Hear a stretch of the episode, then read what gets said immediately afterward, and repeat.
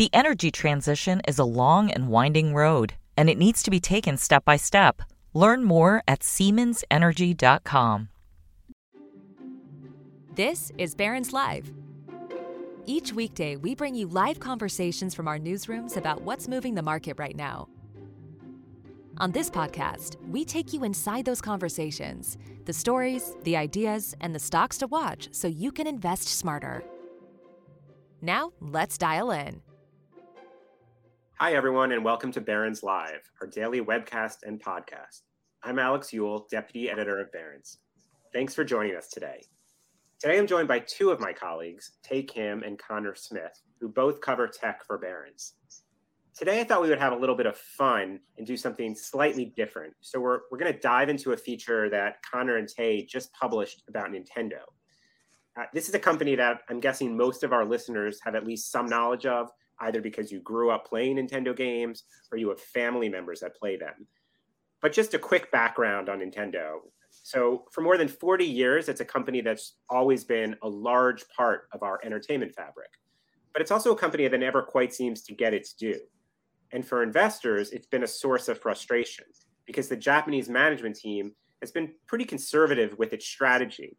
Nintendo's been slow to embrace smartphones and slow to really try to squeeze more out of its hugely loved characters like Mario, Luigi, and Donkey Kong. But now there's signs that some of that may be changing, given the really surprising success of the new Mario movie that's pulled in way more than a billion dollars at the box office. And then there's also a growing roster of Nintendo theme parks. And so over time, there's more of this chance now that Nintendo could start to look a little more like Disney. And we think that could be a huge opportunity for investors. So with that, I want to bring in Connor and Tae. Hey, guys. Hey, Alex. Hi, Alex. So this past weekend, you guys co-authored a feature in Barron's explaining why investors should take another look at Nintendo stock. So first of all, let's start with why did we write this story now? Connor, you want to kick us off? Yeah, absolutely. So right now, Nintendo is really on a bit of a hot streak. They released the Mario movie that you mentioned, and right now it's climbing the global box office chart. I think it's it's nearing the orig- original Frozen, which would put it in perspective because I'm sure a lot of our listeners have seen that movie with their kids before plenty of times. Uh, but right now, Nintendo is really kind of clicking on all cylinders. Uh, they just released The Legend of Zelda Tears of the Kingdom, which is the sequel to its hugely popular Breath of the Wild game.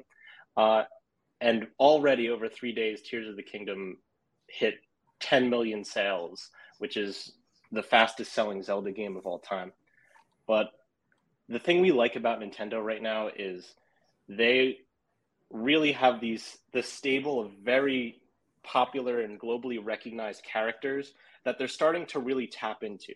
You know, the Mario movie kind of really crushed expectations because a lot of people, you know, weren't were weren't really expecting that from Nintendo, just because Nintendo's been kind of so they they kind of hold on to their I P very tightly, and in general they really don't like other people working with their characters, uh, and it seems like that tide is changing, and you can kind of see the power of these characters with, you know, the money they're grossing, and on on top of that, they're also expanding into the theme park business, which brings another comparison to Disney.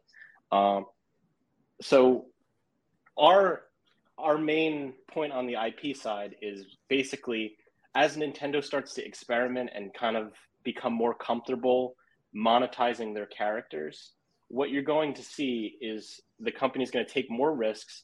Uh, they're going to kind of expand maybe into T V shows or spin-off movies featuring some of their other characters like Metroid or Zelda, and they're really going to have an opportunity to become a global entertainment empire as opposed to just a global enter- video game giant.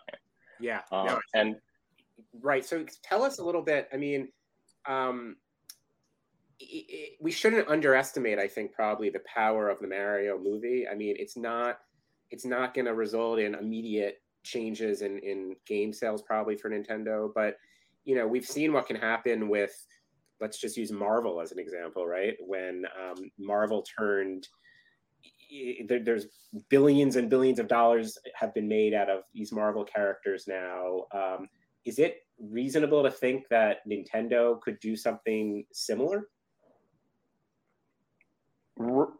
Right now, it's more of a wait and see approach. There definitely is the potential for the kind of franchise, maybe not on the level of of Marvel, because I mean, you you see how many movies they put out every year, but certainly there's potential for a large franchise that would get Hollywood executives excited, especially now because we're at, kind of at a point where streaming is starting to pull back on spending. So there's executives right now are kind of looking for safe options, yeah. and there's the Mario movie kind of proves that Nintendo's franchises are safe. Yeah, you know, no, and and Tae, you, on them. and Tae, you've written about kind of the power of, because I think this is worth addressing. You've written about the power of video games just broadly in entertainment and and film, and how in a lot of ways that's been underestimated over the years. That maybe is getting new appreciation too now, beyond just the Mario movie, right? Yeah, I mean, it's a mega trend that people have been underestimating for years. I think it, it was sparked off by the Witcher T V series, uh, which is based on the series of games uh, by a European developer. And it was a home run for Netflix. And it sparked just an array of new Hollywood kind of properties and T Vs and movies. Um, we just saw H B O's Last of Us, which is based on a Sony video game, uh, being the most viewed and the biggest success for H B O Max ever. And so we're we're just seeing this mega trend where video game I P is just more powerful than ever. Uh, Sonic was a huge movie before the Mario movie, and I think Sony has like a half a dozen properties uh, in in the pipeline for movies and T V shows. Yeah. So it really shows the power of these franchises to bring in people and really spark that feedback loop that Connor mentioned, where you know maybe you get introduced to a franchise by going to a movie theater, and then you go to a theme park or you buy merchandise, and then you might buy the, the game. I, I think Nintendo mentioned uh, after the big success of the Mario movie, a lot of their Mario games are, are selling more than they have they have in the past, in the recent past. Got it. And and I think what's so, to me, what's so interesting about Nintendo is that certainly Disney has figured this out, right? No one's Disney may continue to do very well with this kind of flywheel on this trend, but but they've already tapped into it. Nintendo really is at just the very beginning of, of this potential, right? Yeah, I mean, Mario's the first big one, and we could definitely, I mean, with the success of Zelda, I'm sure we'll talk about more uh, how it's been a record-breaking uh, result so far. Yeah, um, yeah. Well, a Zelda we... game would, I mean, a Zelda movie would be awesome, or a T V series. Um, one of my favorite uh, franchises is Metroid, and to think of like a Mandalorian type T V series with that character is just so, so awesome. Right, and, and and Connor mentioned this idea that Hollywood is looking for safe options. They don't want to be stuck spending hundreds of millions of dollars producing a film that doesn't do well. And so if you use one of these well-known franchises, your chances at least are better that you're going to get a return on your investment. It's not just better. I think it's a slam dunk. I mean, right, right. You have tens of millions of people there that love this I P and franchise uh, in the case of Witcher. And it's just very easy to bring that audi- audience in uh, uh, for the T V show and movie. Okay. And just, can you right. guys quickly, I'm sorry, I just kind of, for our, for our listeners. So the, Nintendo is a Japanese company. It trades in Japan. There is a A D R, though, for people who are um, interested in potentially investing in Nintendo, right? Or for Americans yes. that are investing. Yes. So there's this A D R called N T D O Y, N T D O Y. It's supported by a bunch of top banks and gives you uh, exposure to the Japanese stock. And it so is it, fairly it, well traded, right? It's It trades, I think, a million shares a day. It's very, uh, it's pretty liquid, and that's a good way for U S investors to get access to Nintendo. Okay, great. So now we have that. Um, Connor, you talked a little bit about Zelda. It came out on Friday. It was this much-awaited sequel um, for Nintendo's current Switch console. You reported that it sold ten million copies in its first um, three days. Can you just give right. us a little more context around that? Yeah, I mean, it's a really big deal. Basically, the opening makes it the fastest-selling Zelda game globally, and also the fastest selling Nintendo game in the Americas. Uh, Uh, another important dis- distinction for this game is it's ten dollars more than virtually every other Switch t- title. So, you know, Nintendo's getting more bang for their buck from this game. Uh, it's what, I reached seventy out bucks, seventy bucks a pop now. Yes, it's seventy dollars. So, and this is really the first big Nintendo game that's gone to the seventy dollar price point, to my knowledge. So, I mean, that's that's pretty much seven hundred million dollars. Obviously, there's you know other foreign currency currency exchanges and things like that, but that's a huge launch. Uh, by comparison, the other big blockbuster game so far this year Uh, that gave sales numbers was Hogwarts Legacy, which is kind of based on the Harry Potter wizard, wizarding world. Uh, it sold twelve million copies in the first two weeks. So, I mean, three days versus two weeks. And another important distinction is Hogwarts was available on P C, P S five, and Xbox's next-gen consoles, whereas Zelda is only the Switch, which is Nintendo's own ecosystem. Right. So, you know, not only is it more impressive that they sold you know, so many games only on their own console, but also the margins are better because it's their own ecosystem. So they're not, you know, giving cuts to a Sony or a Microsoft of the world. You know, they're they're the first party publisher. So that's, yes, you know, right. and, and where just, they benefit. For anyone out there that's sort of still wondering, Nintendo, why are we talking about this? It's kind of a small company. So I just want to re- kind of reiterate what you just pointed out, right? So Harry Potter, which I don't think anyone would question is one of like the biggest name, you know, biggest franchises in entertainment history, right? What, seven, six movies, seven movies, more to come in streaming. It sold twelve million copies in two weeks. Zelda sold ten million in three days. I mean, so we are, I, I just want to point out and, and, and reiterate that this is shows like what level Nintendo is playing on here um, in terms of major entertainment brands.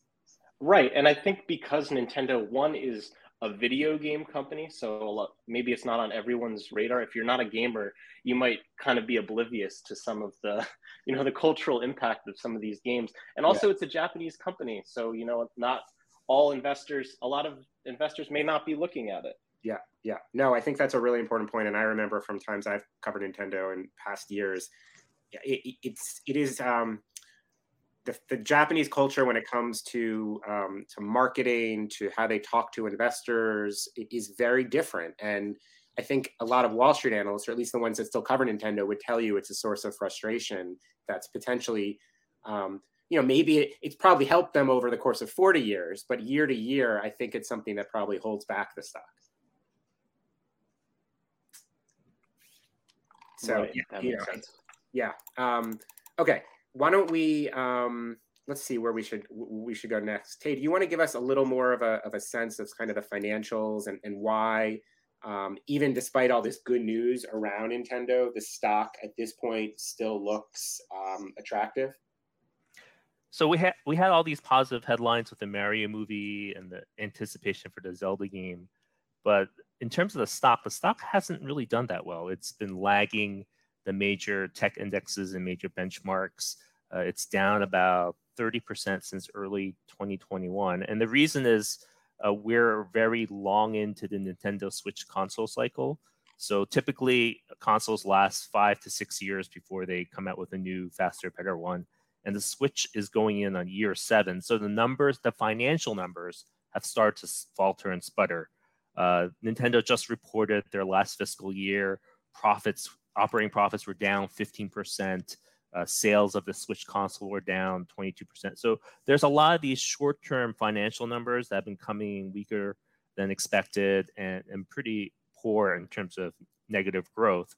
But I, I think I think we think that that's the opportunity, because this bad news is good news in the sense that as these numbers start to come down because the cycle is kind of getting long in the tooth, it makes it more likely that Nintendo is going to release their next generation console. And right. typically when that happens, uh, if it's a good console generation, we'll talk about that later. Yeah. Um, it, all, all this new software comes out, like you can expect a new Mario, a new Mario Kart, Animal Crossing. And as people upgrade to the faster, better console, you're going to have this reacceleration of earnings and sales. And, and the reason why that's such a great opportunity is uh, right now, even at this depressed level of financials, the stock is trading at nineteen times earnings.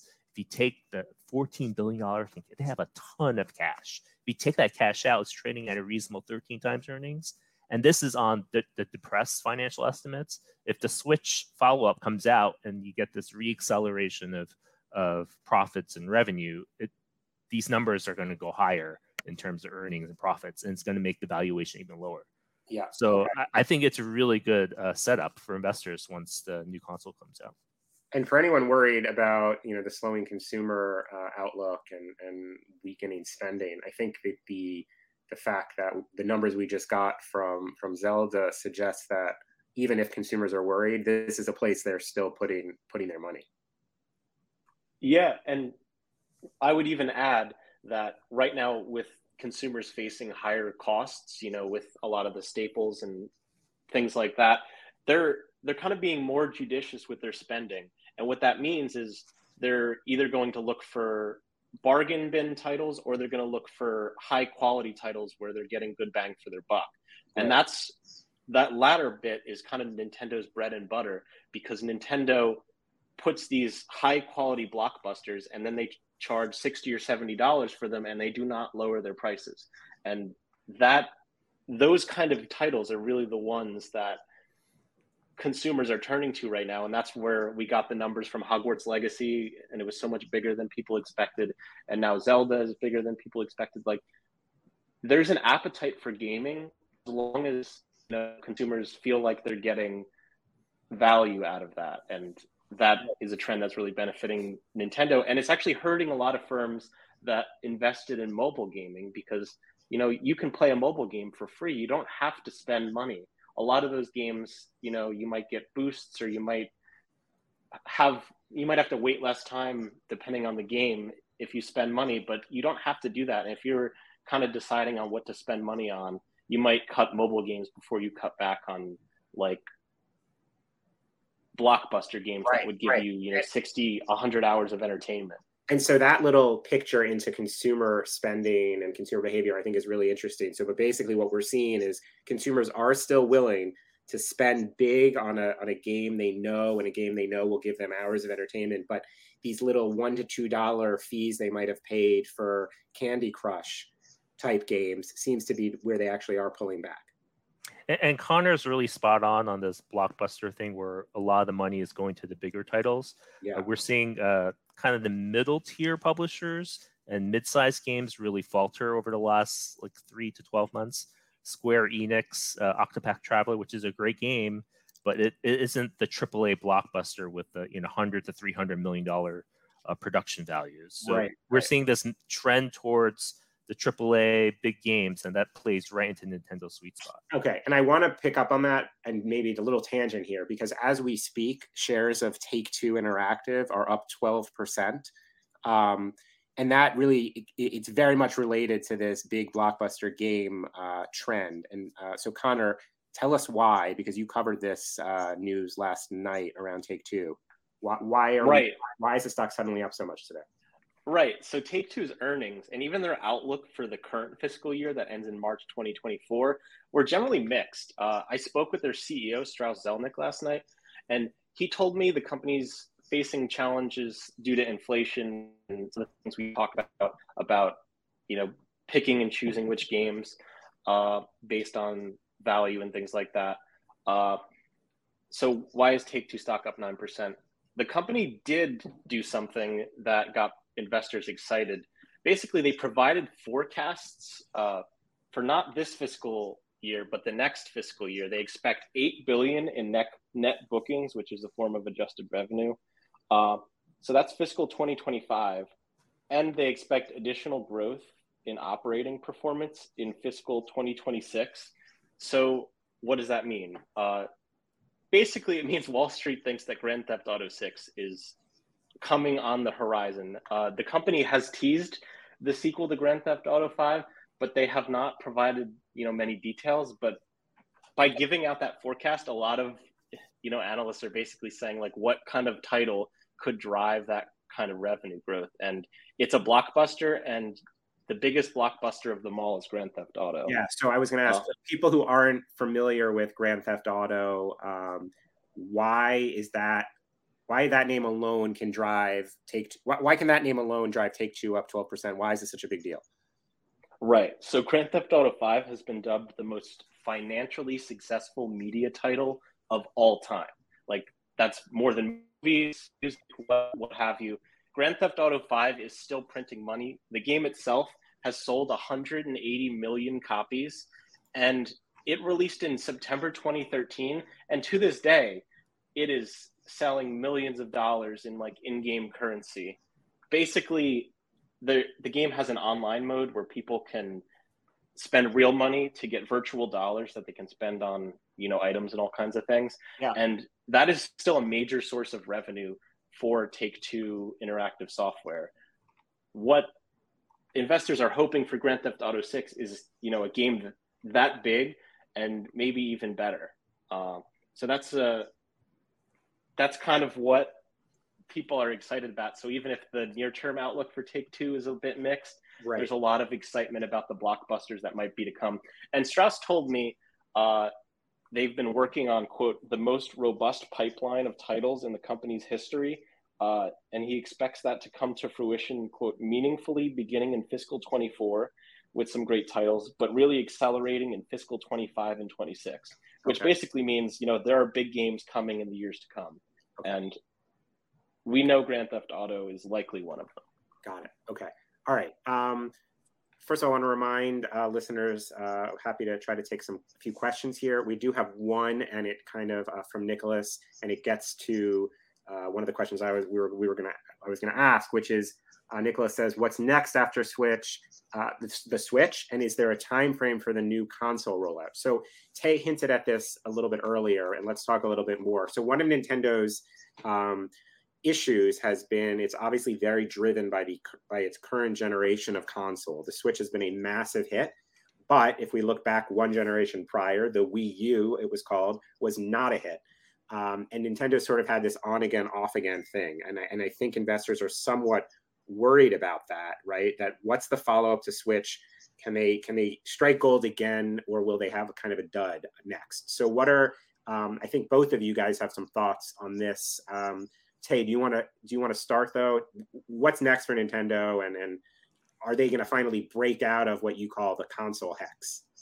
I think they will. I mean, it's a funny thing to call it the console hex, but Nintendo, like you said, has this history of going from flop to massive success. I mean, from GameCube to Wii, which was a huge home run, then the flop of the Wii U, and then this Switch console, which sold over one hundred twenty-five million units, which was another big success.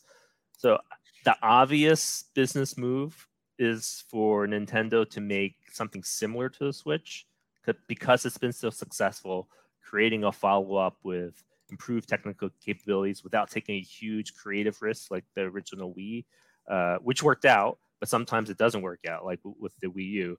Um, it, it just seems like the obvious business follow-up. And if they do that uh, in the next twelve, twelve, twelve months, is my best educated guess, Uh, it's going to be a great uh, success story for Nintendo. Okay, yeah, and and Connor, did you have anything? I mean, anything you want to want to add there? I mean, I, I guess one thing maybe we can we can talk a little bit about too is um, wh- why don't you? How is Nintendo different? I mean, even if they do come out with it, the the Switch, which has been so successful, is not nearly as technically um, uh, ex- capable as what what so what Sony has out in the PlayStation five and what Nintendo has out in its Xbox uh, Series X, right? So how is it that, why is that? And, you know, how how should people think about the difference in sort of the the technical abilities of these of, of Nintendo's game systems? Right. So Tay mentioned the GameCube wasn't a huge success, and one of the problems it had going for it is it was very comparable to uh you know, the Xbox and the PlayStation of that time. And basically it just didn't sell very well. It was kind of a flop. So with the Wii, they really came back with some major changes, and they really doubled down on their focus on casual, casual players, like, you know, kids and older adults and people who might be, you know, less, less intense gamers. So they doubled down on casual. And they also uh, doubled down on especially children's games. And what they, they've kind of done, especially with the Switch, is perfected that by cultivating this niche where, you know, some gamers might want to have a PlayStation for their favorite Sony games or for, you know, Call of Duty or things like that. But they might also still have a Switch just because Nintendo's games are so good. You know, they Nintendo has built an ecosystem that people want to be in. And with the Switch, they also combined the D S, essentially. They, they combined their mobile systems with their home consoles. And it's really a beautiful form factor because the how you switch from a handheld device to your T V is very seamless. You literally just put it into this dock and all of a sudden you have a big screen experience, or you could pick it up and you could take it with you on the train or whatever. Yeah. So I, like I mean, Tae I, said, I think, I think the successor will build on the Switch and it'll, you know, have more firepower. It'll be able to handle more modern games. But at this, on the flip side, Nintendo has created, you know, an ecosystem where they don't need to have, you know, one-to-one competitive graphics with the PlayStation or even P C. And also their experiences, you know, are still p- pretty technically impressive. Like the new Zelda game is a gorgeous title, despite having graphics that are, you know, weren't super great even in twenty seventeen when it came out.